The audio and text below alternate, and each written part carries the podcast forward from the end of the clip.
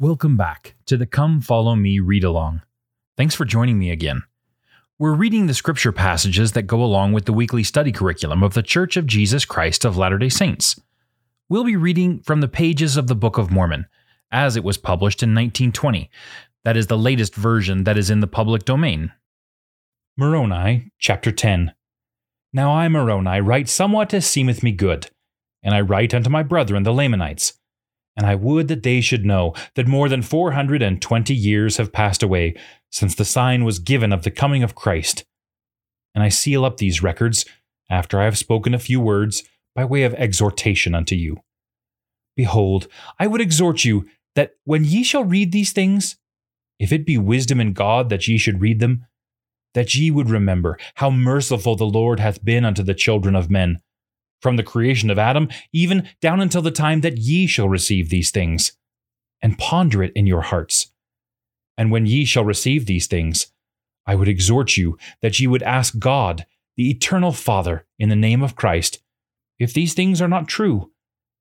And if ye shall ask with a sincere heart, with real intent, having faith in Christ, he will manifest the truth of it unto you by the power of the Holy Ghost and by the power of the Holy Ghost ye may know the truth of all things. And whatsoever thing is good is just and true. Wherefore nothing that is good denieth the Christ, but acknowledgeth that he is. And ye may know that he is by the power of the Holy Ghost. Wherefore I would exhort you that ye deny not the power of God, for he worketh by power, according to the faith of the children of men, the same today and tomorrow and forever. And again I exhort you, my brethren, that ye deny not the gifts of God, for they are many, and they come from the same God.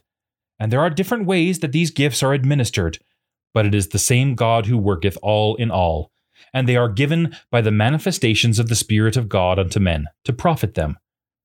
For behold, to one is given by the Spirit of God that he may teach the word of wisdom, and to another that he may teach the word of knowledge by the same Spirit and to another exceeding great faith, and to another the gifts of healing by the same Spirit, and again to another that he may work mighty miracles, and again to another that he may prophesy concerning all things, and again to another the beholding of angels and ministering spirits, and again to another all kinds of tongues, and again to another the interpretation of languages and of divers kinds of tongues.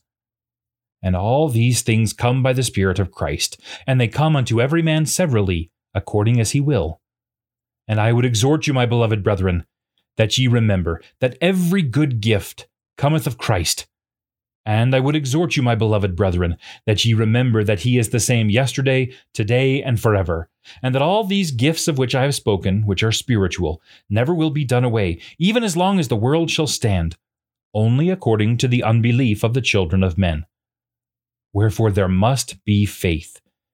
And if there must be faith, there must also be hope. And if there must be hope, there must also be charity. And except ye have charity, ye can in no wise be saved in the kingdom of God. Neither can ye be saved in the kingdom of God if ye have not faith. Neither can ye if ye have no hope. And if ye have no hope, ye must needs be in despair, and despair cometh because of iniquity. And Christ truly said unto our fathers, If ye have faith, ye can do all things which are expedient unto me. And now I speak unto all the ends of the earth, that if the day cometh that the power and gifts of God shall be done away among you, it shall be because of unbelief. And woe be unto the children of men if this be the case. For there shall be none that doeth good among you, no, not one. For if there be one among you that doeth good, he shall work by the power and gifts of God. And woe unto them who shall do these things away and die, for they die in their sins, and they cannot be saved in the kingdom of God. And I speak it according to the words of Christ, and I lie not. And I exhort you to remember these things, for the time speedily cometh that ye shall know that I lie not. For ye shall see me at the bar of God, and the Lord God will say unto you, did I not declare my words unto you, which were written by this man, like as one crying from the dead, yea, even as one speaking out of the dust? I declare these things unto the fulfilling of the prophecies. And behold, they shall proceed forth out of the mouth of the everlasting God. and his word shall hiss forth from generation to generation. And God shall show unto you that that which I have written is true. And again, I would exhort you that ye would come unto Christ, and lay hold upon every good gift, and touch not the evil gift, nor the unclean thing.